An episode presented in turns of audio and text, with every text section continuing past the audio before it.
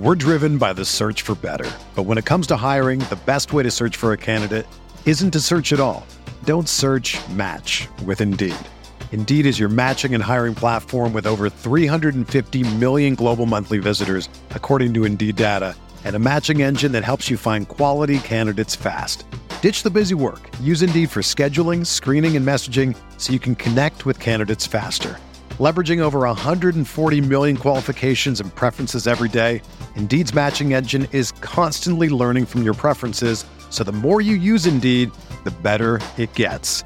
Join more than 3.5 million businesses worldwide that use Indeed to hire great talent fast. And listeners of this show will get a $75 sponsored job credit to get your jobs more visibility at Indeed.com slash BlueWire. Just go to Indeed.com slash BlueWire right now and support our show by saying that you heard about Indeed on this podcast. That's Indeed.com slash BlueWire. Terms and conditions apply. Need to hire? You need Indeed. This podcast episode is brought to you by Coors Light. These days, everything is go, go, go. It's nonstop hustle all the time. Work, friends, family expect you to be on 24 7. Well, sometimes you just need to reach for a Coors Light because it's made to chill.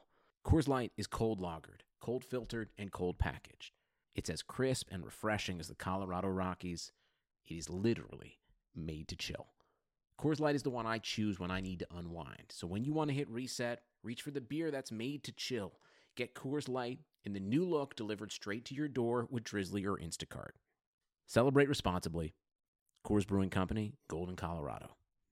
Hey, this is Megan Rapinoe. And I'm Sue Bird. We've decided to turn our crazy IG live show into a podcast for your listening pleasure. Enjoy the show. A touch more. New episodes of A Touch More drop Tuesday only on the Blue Wire Podcast Network. Be sure to subscribe to the show on Spotify, Apple, or anywhere else you listen to podcasts.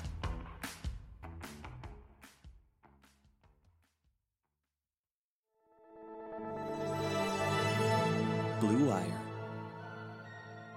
Hey, this is George Kittle, and you're listening to Candlestick Chronicles. New England sending QB Jimmy Garoppolo to 49ers. We believe we found the right guy. Garoppolo, quick pass, caught by Kittle. He dives, and he's in. Touchdown,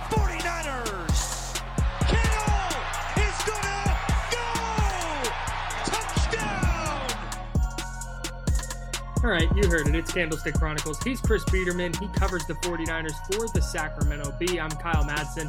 I write about the 49ers over at NinersWire.com of the USA Today Sports Media Group. Chris, we got a guest today. Yeah. Guest show. Eric yeah, we got a guest, a very good one, one of my close friends on the beat.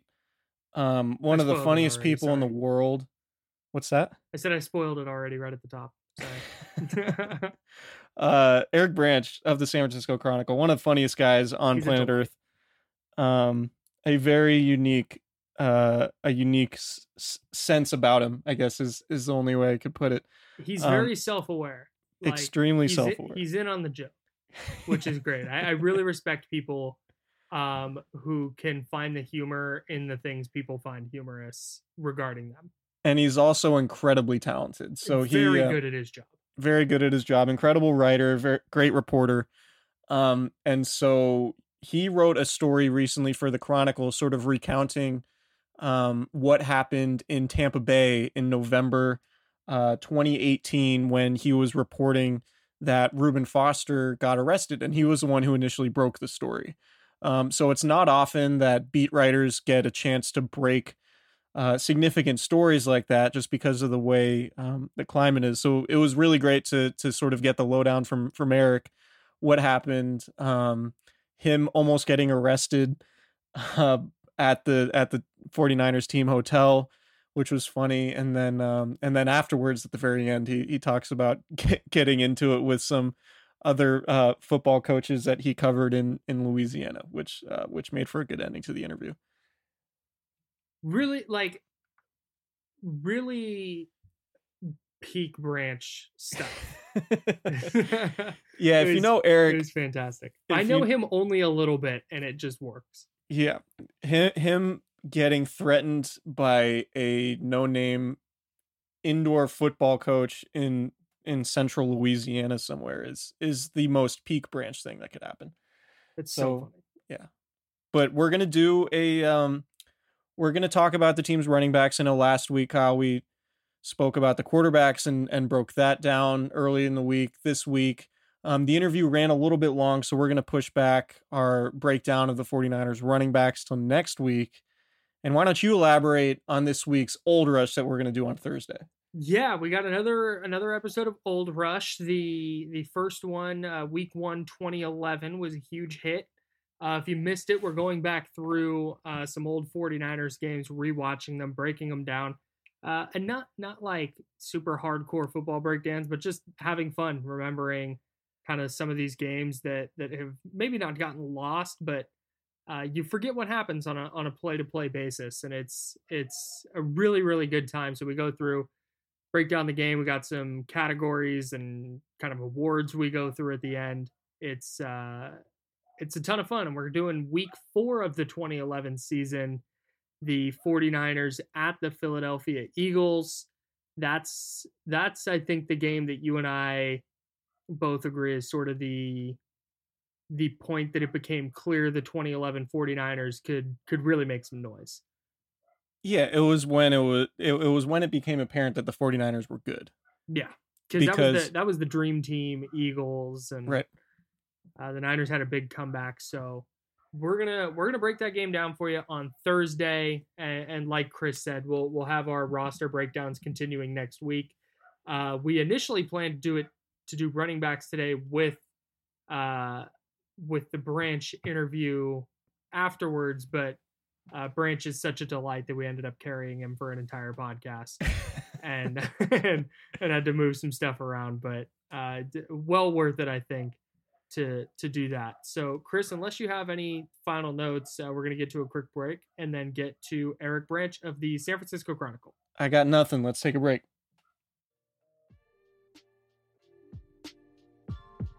There is no shortage of action going on at our exclusive partner, BetOnline. NASCAR is back, and BetOnline has hundreds of other games, events, and sports to get in on. You can still bet on simulated NFL, NBA, and UFC events 24 7, or you can participate in a $10,000 Madden Bracket Challenge, a March Madness style NFL simulation tournament you can enter for free. And coming up next Sunday, Bet Online has ex Chicago Bulls Ron Harper, Horace Grant, Bill Cartwright, and Craig Hodges joining them to discuss the Michael Jordan documentary on what they're calling the final dance. Visit betonline.ag and use promo code BLUEWIRE to receive your new welcome bonus and check out all the action. Bet Online, your online wagering solution. Guys, looking to last longer and go a few extra rounds, get to BlueChew.com. BlueChew.com has the first ever chewable that brings your performance in the bedroom to another level. They've got the same active ingredients that are in Viagra and Cialis, so you know they work. And since they're chewable, they work faster. You can take them anytime, day or night, even on a full stomach. Plus, you don't need to go to the doctor's office or spend time waiting in the pharmacy line. Blue Chew's online physician is free of cost, and once approved, your order ships straight to your door in discreet packaging. Here's a great deal for you guys. Visit bluechew.com and get your first order free when you use promo code BLUEWIRE. Just pay $5 shipping. Again, that's B L U E Chew.com, promo code BLUEWIRE. And now to Eric Branch.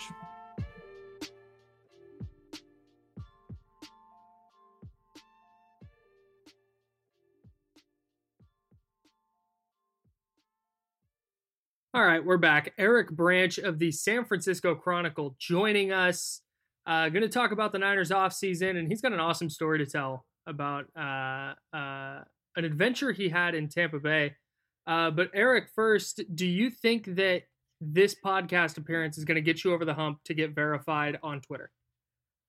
No, um, nothing will get me verified on Twitter. I mean, I, I've come to that sad conclusion. Uh, I mean, I actually, I mean, this is fascinating stuff, but um, again, like our one of our social media uh, people at the Chronicle said, okay, just you know, you know, submit this again, you know, thinking this would be the magical time. Um, and, and, so that was maybe a, a month or two ago, you know, made my request for Twitter verification and still crickets. So I, but I don't know. You know, I, I, shouldn't immediately say that Candlestick Chronicles will not get me over the hump. I, am I'm, I'm certainly hopeful. I, am hopeful, um, and cautiously optimistic. So you have you done the thing where you send in the picture of your driver's license and verify your identification and all of that? Done. Because that's really all it took for me. It wasn't. Yeah, it wasn't that that difficult. And I'm way less important than both of you. Well, no, let's not go there. I mean, you know, you know, I think your value is right on, right on par, if not above. Um, you know, so yeah, I, I don't know, but you know, it really, it is kind of my, um, you know, it makes me unique and different. And if I got the avatar uh, or the check mark or whatever, um, you know, would I lose the chip on my shoulder? You know, what I what I lose what drives me, what gets me out of bed in the morning? You know, wanting to kick butt. Uh, you know, that that could be the case. So I wonder if it's just a bit down at Twitter HQ. They're like, "Hey, he, he applied again, but we're not going to do it." well, so anyway, uh, it it will be amazing one day if I if I do see the check mark. I don't know what you know. It's going to be a huge day. I can only hope I'm there to to see the reaction when it happens. yes, yes. Let's hope it's after the coronavirus, so we can be in the meeting room together. Yeah, absolutely. So the reason why um, I wanted to have you on, Eric, aside from the fact I that didn't. You're, I aside, Chris, Chris push for this, yeah. aside from the fact you're an excellent guest, is uh, you you recently wrote a story about uh, your reporting of the Reuben Foster arrest in Tampa Bay um, towards the end of the 2018 season, and I believe you won. Um, didn't you won an award for that coverage? Didn't you? Correct me if well, I'm wrong. Well, no, I, if you must, if you must invoke that, yes, uh, uh, I did. Um, but Okay. it was. I mean, we, we can get into it. It, it was. Uh, I mean, not to be humble about it, but it was a you know kind of a crazy night, and it really was a team effort. I, I certainly didn't write that story. I actually wrote the words on my own, but uh, I, I had assistance and cobbling everything together. Okay, so the background, of course, is um, and I will let you you fill in the details. But we go to Tampa Bay, uh, probably what two thirds of the way through the season. It's it's November, I believe, early November, It was Um, yeah, uh, late November, Thanksgiving weekend.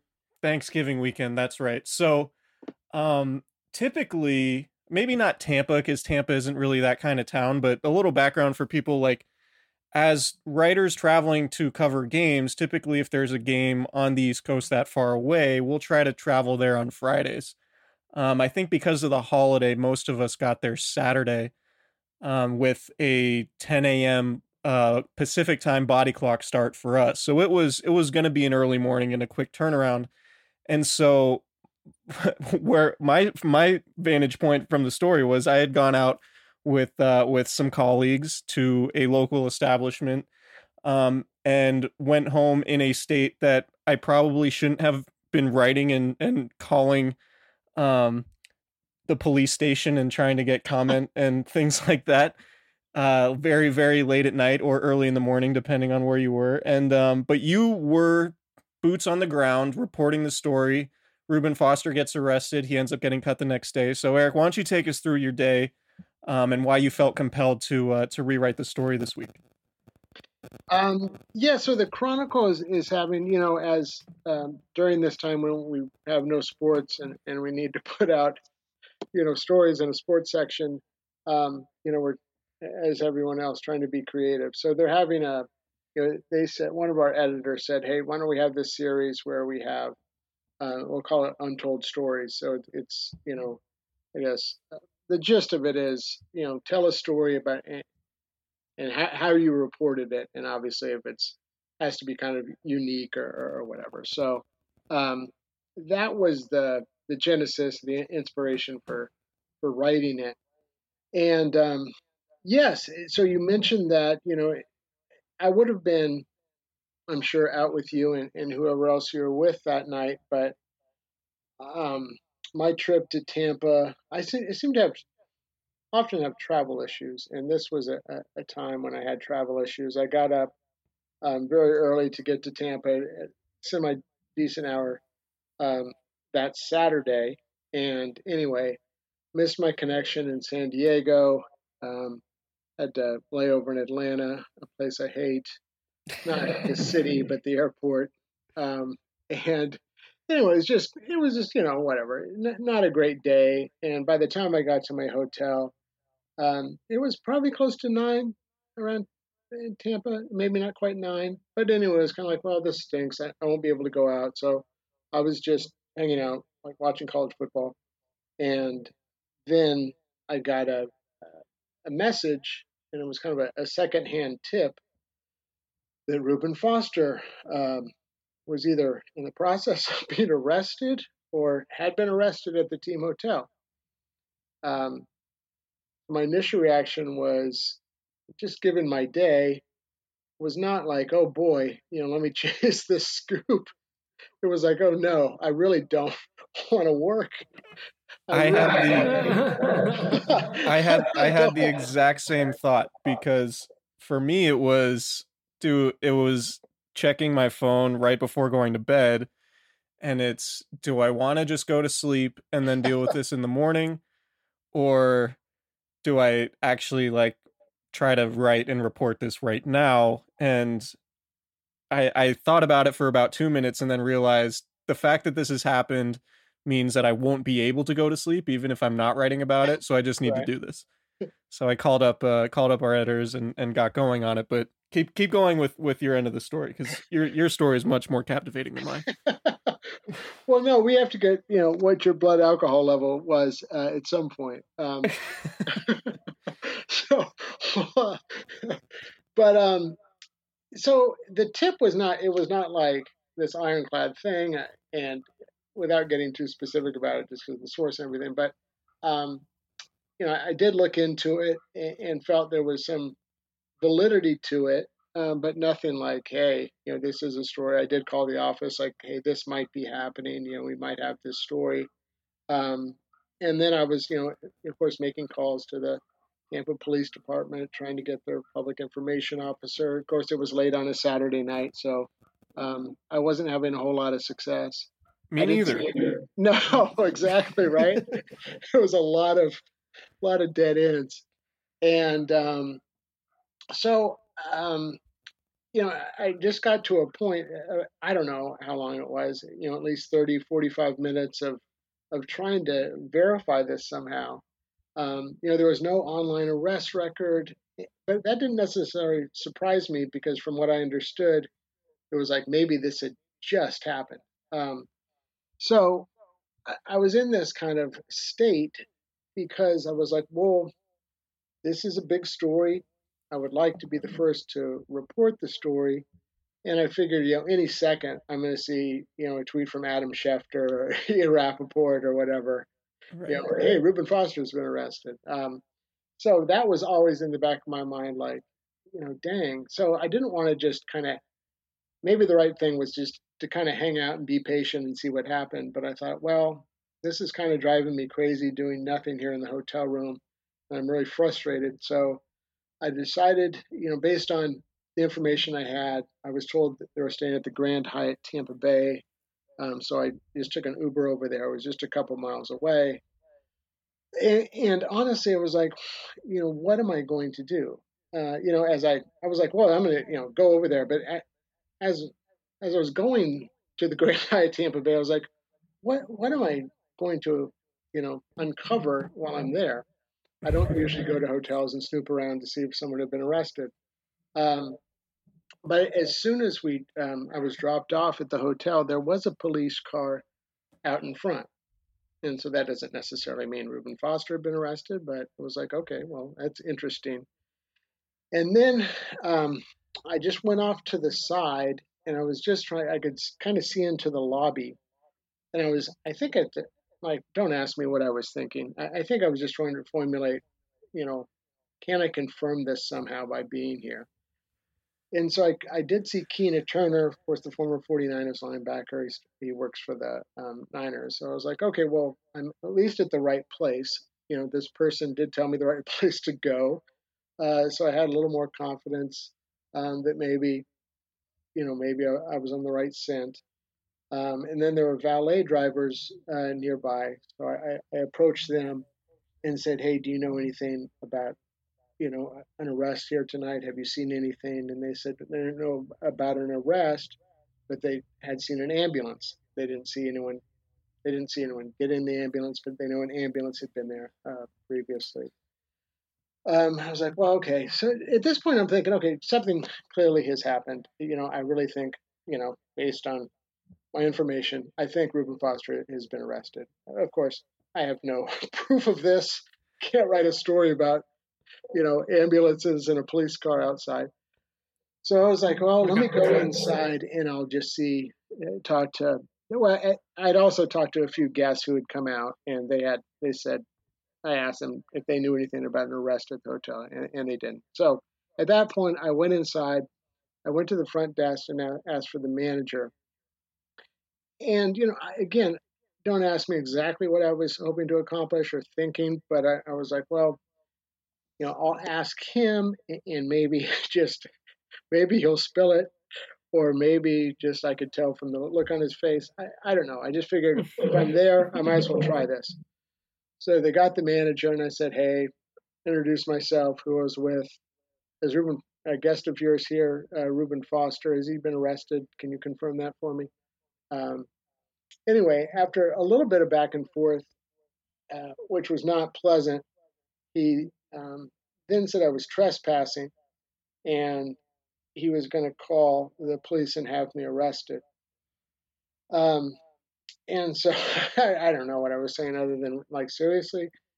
And then uh, shortly thereafter, he called for security, uh, the head of hotel security, and the hotel security guy came to the front desk, and he evidently had been talking to uh, to people, and he's you know he he announced he was very upset. He announced that I had been harassing um, the uh, employees outside the valets and uh, hotel guests. And he also threatened to have me arrested. And so at that point, um, I decided maybe I should leave because I, I was like, they were, you know, so upset. And of course, you know, they are the hotel that's hosting the 49ers. So they're going to make a big scene of like, hey, you know, we're going to protect our guests and, you know, we're going to do everything um, to diminish or you know threaten or actually arrest this reporter. Did the thought of being in Florida did the thought of being in Florida factor into to this situation in your mind? just that of course this would happen in Florida? Just yeah, just like all right, the Florida's a little weird, maybe I should act a, a little bit differently. We're not in California anymore. Yeah, well, it lead and Chris, as you know, I'm not a fan of Florida. I, I really enjoy 49 states, and Who I, among us? I'm not a fan of Florida. So I'm not. I can't say it crossed my mind at that point, but it does make sense. This this would have happened to me in Florida. It, what did cross my mind was I, I cannot. I probably am not going to be able to confirm and write this story if I'm in a jail cell. So or mm-hmm. in the back of a police car. So at that point, you know, it, I didn't obviously, you know, put up a fuss or anything. So now, um, are you in are you in communication with anybody with the 49ers at this point? Is anybody getting back to you aside from Keena Turner? Yeah, and so what I it's a good question. Um, I did not immediately reach out to the 49ers. Um, okay. You know, when I first heard about this, and uh, logic for that was I did not think they would immediately say, "Hey, yes, um, you know, he has, he has been arrested." If that was the case, and I thought if they knew someone was, um, you know, onto the story, if such a story existed, that somehow, then for sure, Adam Schefter, Ian Rapoport, we're going to have the story. So I didn't want to um, give that them, yeah, give them any sort of heads up. Um, it, it, was late, only later that I reached out um, to a spokesman, and um, he said um, that he did not know that, that that was the case. He had not heard of that, and he said he was going to reach out to Kyle and John, or one of the two, or whatever, and he would get back to me immediately. um, I'm still waiting for uh, him to get back to me. Uh, so, so anyway, I don't yeah, think he listens, so we'll, we'll we're probably okay. yeah, that's fine. Well, he can listen. I think it's I think it's accurate. Um, so that was you know that was the part that kind of made the story unique and interesting. Um, and so, you know, at that point, I, you know, I wasn't gonna, you know, hey, no, I demand to be here or this, you know. Anyway, I just said yes, fine. I called my Uber. So I went outside to get my Uber, and the head of security and like several other like random employees were like stood, I don't know, five feet away from me, like for the five minutes where I waited for my Uber, you know, looking, Wow. staring at me, not talking to me, but just kind of uh, Like just making know. sure you leave. Exactly, because you never know what I was going to do next. Um, so anyway, um, that was kind of the, like I said, the exciting, exciting part part of the evening. Once I got back to the hotel, it was more perfunctory of you know a, a breaking news story. Um, actually, our city hall reporter, as I was doing some other stuff, he was a actually able, you know, he was back uh, in the office in uh, San Francisco. He was able to actually find, you know, I think moments after the arrest record showed up online, he was actually able to find it, and that was able, you know, then it was like, okay, we actually have something, and, now we can actually write the story. I I think at that point, I had pretty much written the the bones of the story, and was able to kind of at least post something initially up online. Um, you know, once we had that confirmation. So um, well, then I had editors, you know, throughout, um, you know, offering some assistance and obviously e- editing. So it it was I don't even know. I think I slept in, you know, Chris. I'm sure you had this similar um, situation. Maybe slept in an hour or two, and then it was, you know, a one o'clock, Yeah. yeah, one o'clock local kick kickoff, and we knew we were going to talk to John Lynch, you know, before the game at the stadium because they had, you know, already released Foster by the next morning. Yeah, it was about 8 a.m. local time in in Tampa, which was 5 a.m. our time Right. when they released him, and and then yeah, so that whole day, I don't really remember anything about the game because by halftime I had a couple different stories written um, about the whole situation and what John Lynch said, and it was it was the I mean the Niners played really poorly, which wasn't entirely surprising, but yeah, it was it was one of the more surreal days for me because that had that was only my first year traveling um as a traveling writer and I hadn't really had a situation like that. There have been lots of like you know, I've been writing about the team since 2013 and and Branch, you're right there with me. There have been lots of like really random late night stories that come up that we have to drop everything and write. But that was unique for me because I never had an experience like that on the road. Um so that was that was definitely challenging and and unique, but um did it were I mean, it, did your relationship with the Niners was that impacted at all? Like were they do they treat you any differently or are are you the guy now that they have to worry about uncovering their their dirty laundry or has your relationship with them basically been the same?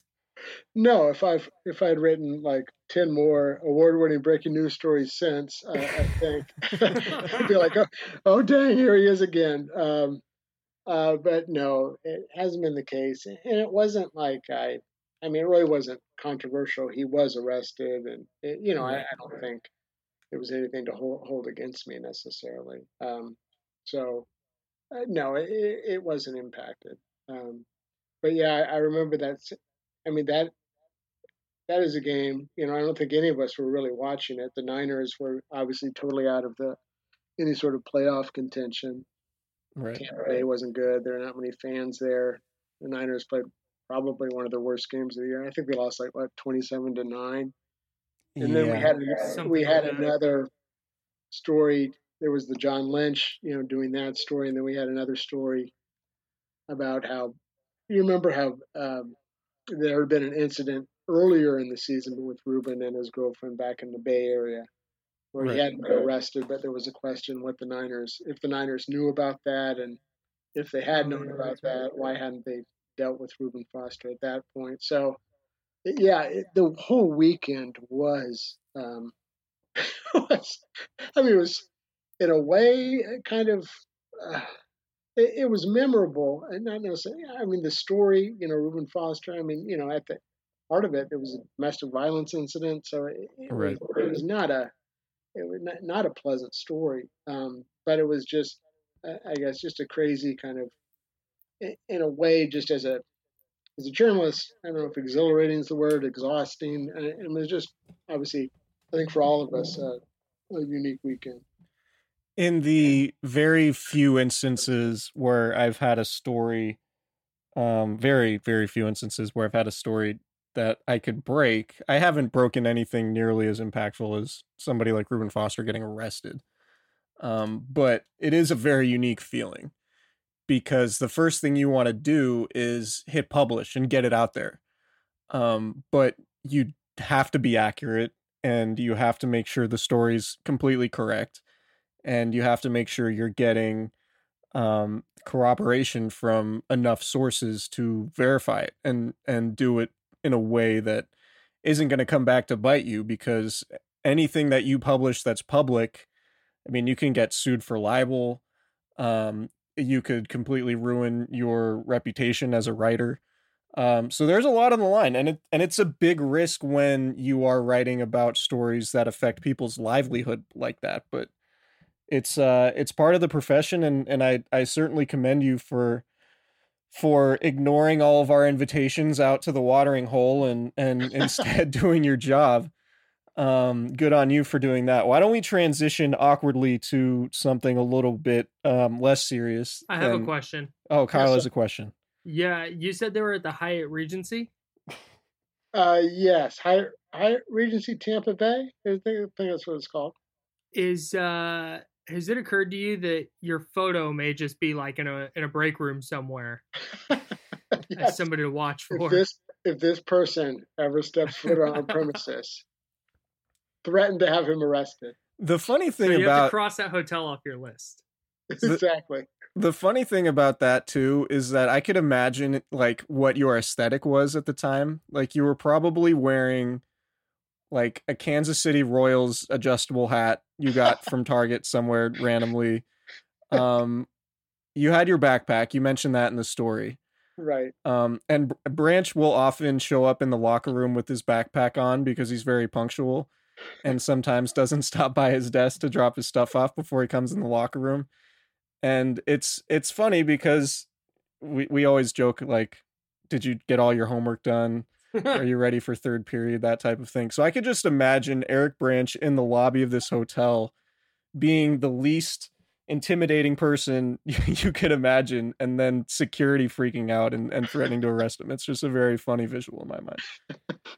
Well, yeah, I had my laptop and backpack with my laptop because I didn't know what was going to happen. You know, I right. didn't know if I was going to be there for a while, and what if I was able to confirm it there, and and maybe I should just write, not knowing that they wouldn't want me to hang out uh, in the lobby writing. But that was a thought of like, hey, maybe I'll have to, you know, write from the hotel. I won't have time to. Eh, so anyway, that that yeah. was my thought. Uh, no, you're you were completely right on the money. I'm just I'm just breaking your balls, as they say. Um, now we can awkward transition. Now we can awkwardly transition. So let's talk football. Um, a lot has happened since then. The 49ers uh, had a 13 and 3 season, were the number one seed, went to the Super Bowl and lost. Um, they've had quite an eventful offseason aside from all the COVID 19 stuff that's gone on. Um, the big moves, obviously, trading DeForest Buckner for the 13th overall pick, re signing Arik Armstead, Jimmy Ward, um, Emmanuel Sanders signs with the New Orleans Saints. Eric, just given what the 49ers face now financially and and the salary cap restrictions that that they're dealing with because they have a lot of good players who deserve good contracts. How do you think they did in terms of handling the pretty difficult task of keeping the championship window open while also getting younger um, and and trying to sort of replace some key guys on the fly like they did with Javon Kinlaw to replace Buckner and then uh, Brandon Aiyuk to replace Emmanuel Sanders. Yeah, they you know as I say, they couldn't keep the whole gang together. Um, and I guess we'll know how effective they were uh, in a, a, couple years, depending on Aiyuk and, and Kinlaw. Um, you know, I, I, I do wonder. You know, you just with Arik Armstead. You know, so, so they made this decision, and DeForest Buckner obviously was going to be the most expensive, and DeForest Buckner was going to, you know, get a lot back in return, much more so than than Arik Armstead, who was probably going to get them a, a, a, what third round pick, not number uh, thirteen. Right. So, um, you know that all that all makes sense. You are now, you know, they had to do something, but but the fact is, now um, they're gambling on Arik Armstead. You know, for to have a, another really good year, his first really good year of his career. They're banking on Jimmy Ward to have another fairly healthy year, the second healthy year of his career.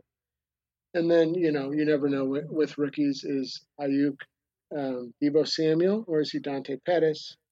And, you know, is Kin, Kinlaw, maybe not immediately, but, you know, at some point kind of at least closely approximate um, DeForest Buckner.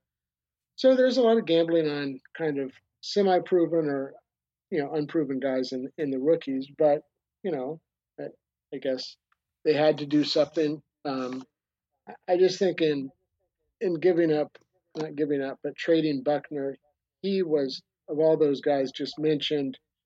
The you know he'd missed one game in his career. He was the most dependable, steady. I mean, you knew what you're going to get with him. Um, obviously, he, he was a second team All Pro last year, but he probably merited Pro Bowl and All Pro consideration before that. Um, I do think it's interesting. I think the Niners have alluded to, I think it was John Lynch, that, you know, in fact, it was John Lynch.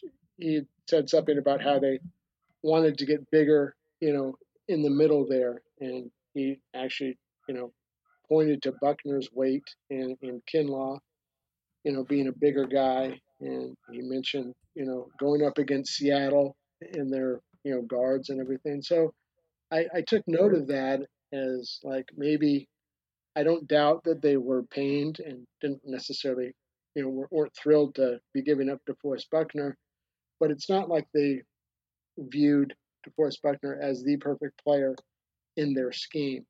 Um, you know, based on what they said, wanted to get a little little more heft and someone maybe a little sturdier against the run. Um, you know, that said, Forrest Buckner, I think, is a pretty good all around player. Yeah, that was actually brought up to me on the practice field. Um, before practice one day, one of the one of the coaches came up and we are talking about Seattle. I think it was in November before the first Seattle game. And he mentioned that he's like, man, their offensive line is so big. And I hadn't really thought about that before in, in those terms. And then thinking about it, like we we widely consider the 49ers defensive line to be one of the best in the league, and it certainly is from a from a pass rushing perspective. Um, but the Niners were pretty mediocre in terms of defending the run, and it didn't really rear its ugly head much throughout the season because they were playing from ahead so often.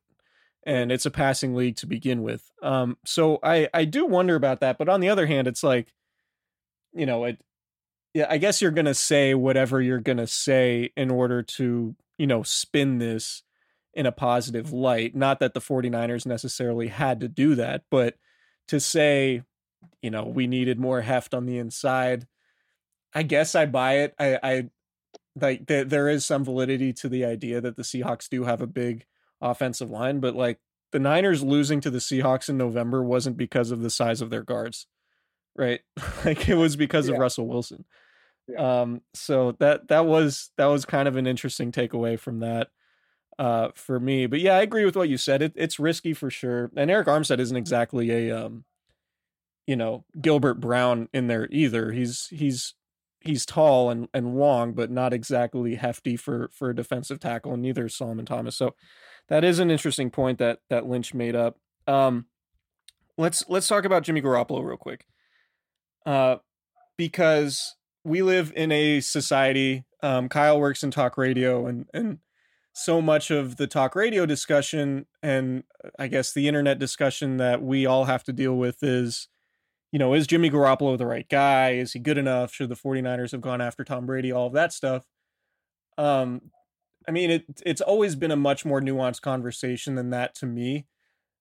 And I understand that that's probably in conflict with the way a lot of people view view these things, but just in terms of Garoppolo starting 16 games for the first time in his career, getting the 49ers to the Super Bowl, coming up short in the fourth quarter or long, I guess, depending on if you want to make a pun about the overthrow to Emmanuel Sanders. But where are you at on Jimmy? Um, and do you think the 49ers handled the the Tom Brady situation the the correct way?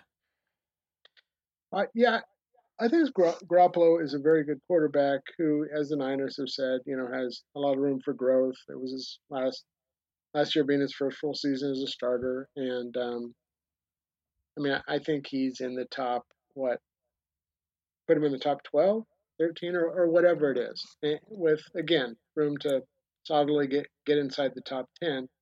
Um, I do wonder though, you know, where Kyle Shanahan, of course, is, is demanding of, of a lot of positions and players, but you know, particularly quarterback, and just some of the things that went on during the season, uh, later in the season, in, in the playoffs, and just kind of reading the tea leaves, you just wonder, you know, why why Kyle Shanahan doesn't seem to have, you know, doesn't have to have full confidence in Jimmy Garoppolo, but why he's he seems to at times have very little confidence in Jimmy Garoppolo.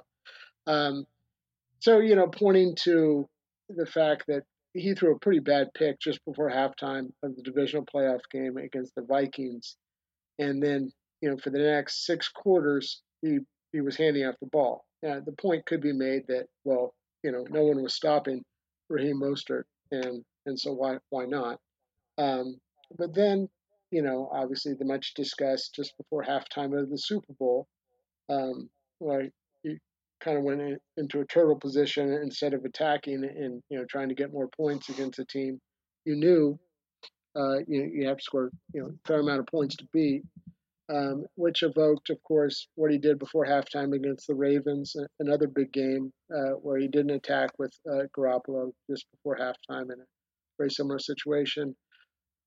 Then are just kind of things he said. I, I think Garoppolo's tendency wasn't as pronounced later in the season, um, but I, I guess kind of throughout the season, where like that interception he threw against the Vikings, he just didn't didn't see a guy It was uh, Kendricks, but whatever. A linebacker picked it off, and he just didn't see him.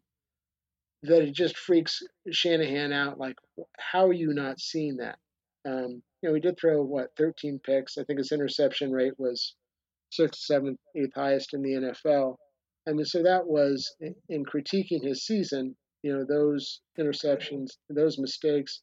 Often, a lot of them are like, you know, not not like, hey, uh, it's a deep ball and the guy picked it off. It's like you're kind of scratching your head, like, what did Garoppolo see there? Why did he throw that?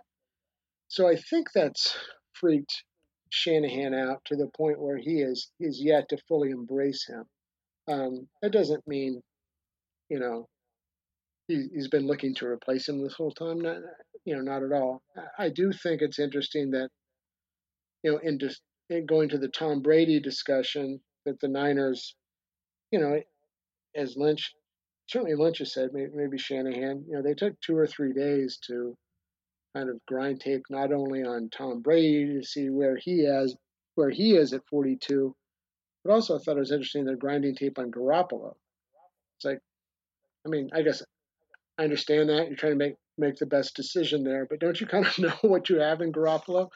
Um, and I think you know if Garoppolo was maybe in that top 10, not where he is, uh, wherever as it relates to the rest of the NFL's quarterbacks, I mean, there, there are a handful of teams, whether it's just because their quarterback is so dang good or he's young and they're invested in him and they think he's going to be good, like, say, the Giants and Daniel Jones.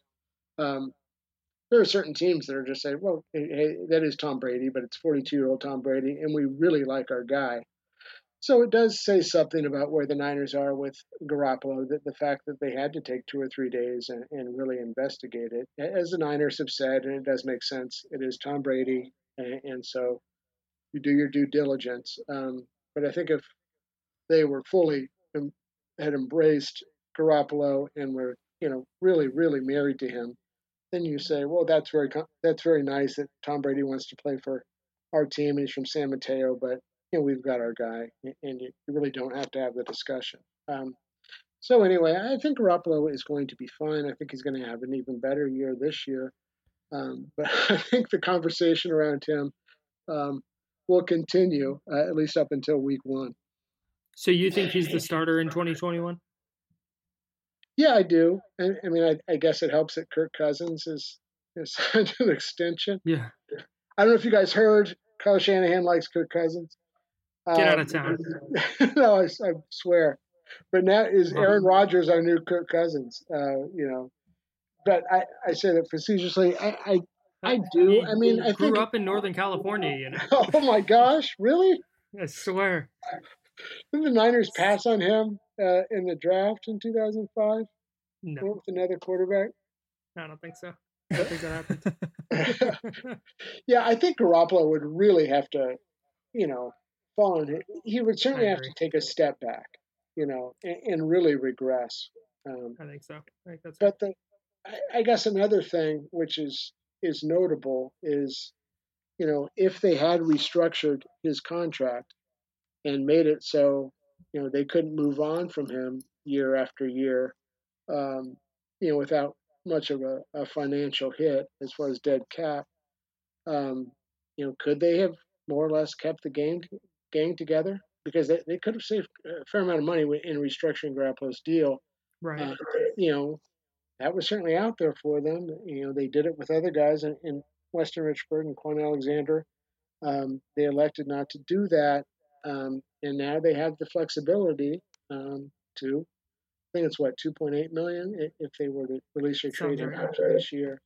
Um, so I, I, think that's that's pretty telling as well, just as far as their hesitancy to to wrap their arms around him.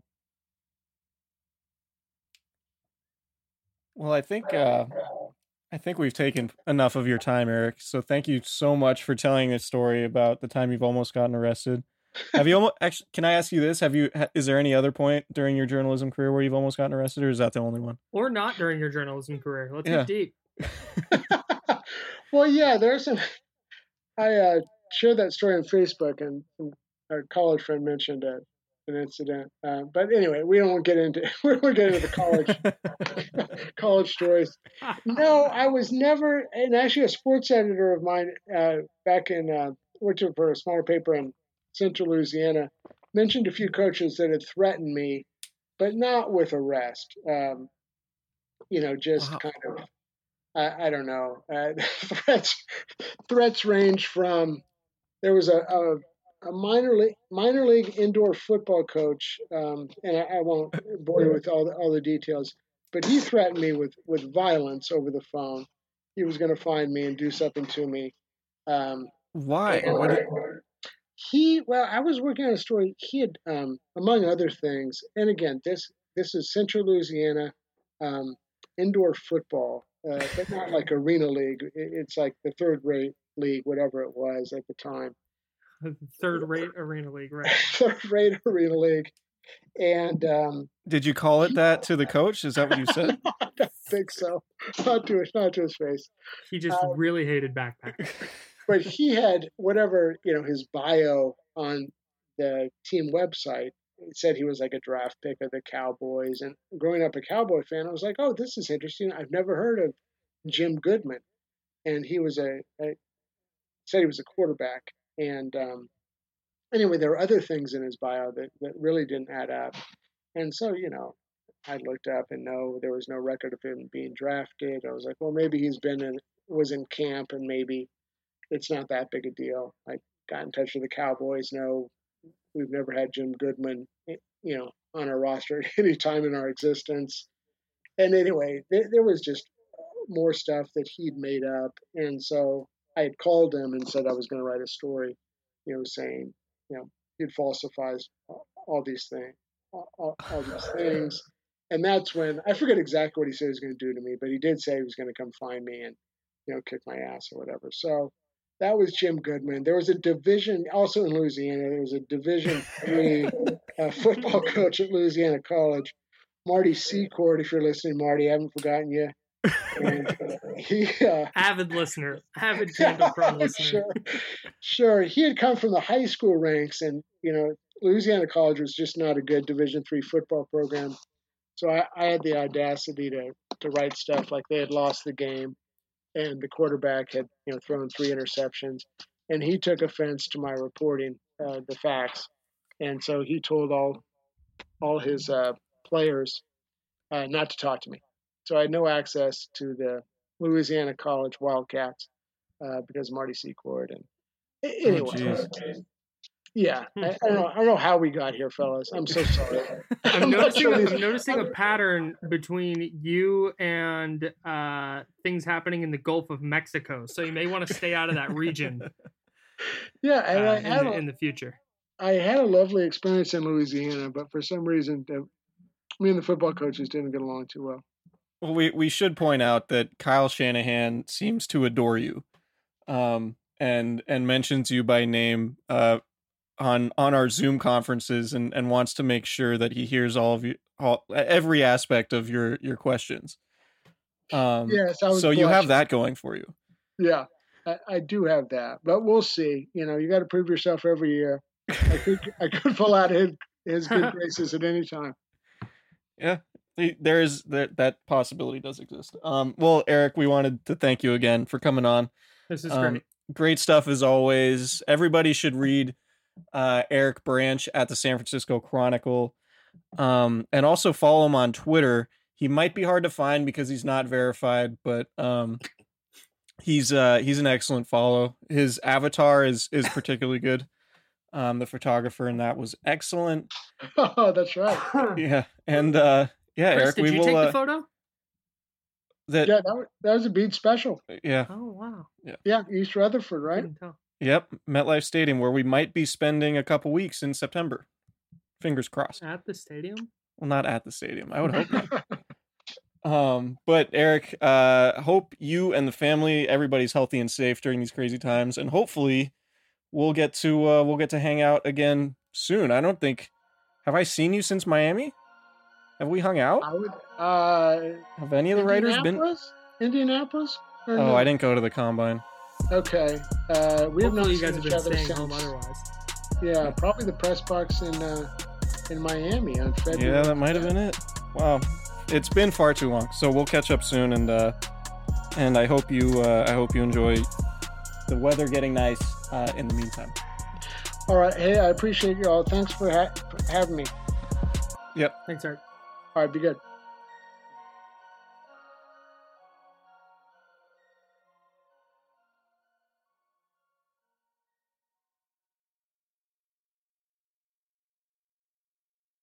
It's happening daily. We're being conned by the institutions we used to trust. The mainstream media is distracting us with meaningless headlines instead of focusing on the harsh realities facing American families. Time is short before something big happens, and that's why so many folks are preparing. They're becoming self reliant by investing in emergency food storage from My Patriot Supply. Go to mypatriotsupply.com and secure four week emergency food kits for each member of your family. Each kit contains tasty breakfasts, lunches, and dinners, averaging over 2,000 calories per day. Save $50 on each four week food kit you purchase. Plus, get free shipping on Ready Hour four week emergency food kits. You're not ready if it's not Ready Hour foods. At My Patriot Supply, you can also get solar power generators, water filtration units, heirloom seeds, and survival gear. Order by 3 p.m., and your unmarked boxes ship the same day. Shop MyPatriotSupply.com today mypatriotsupply.com.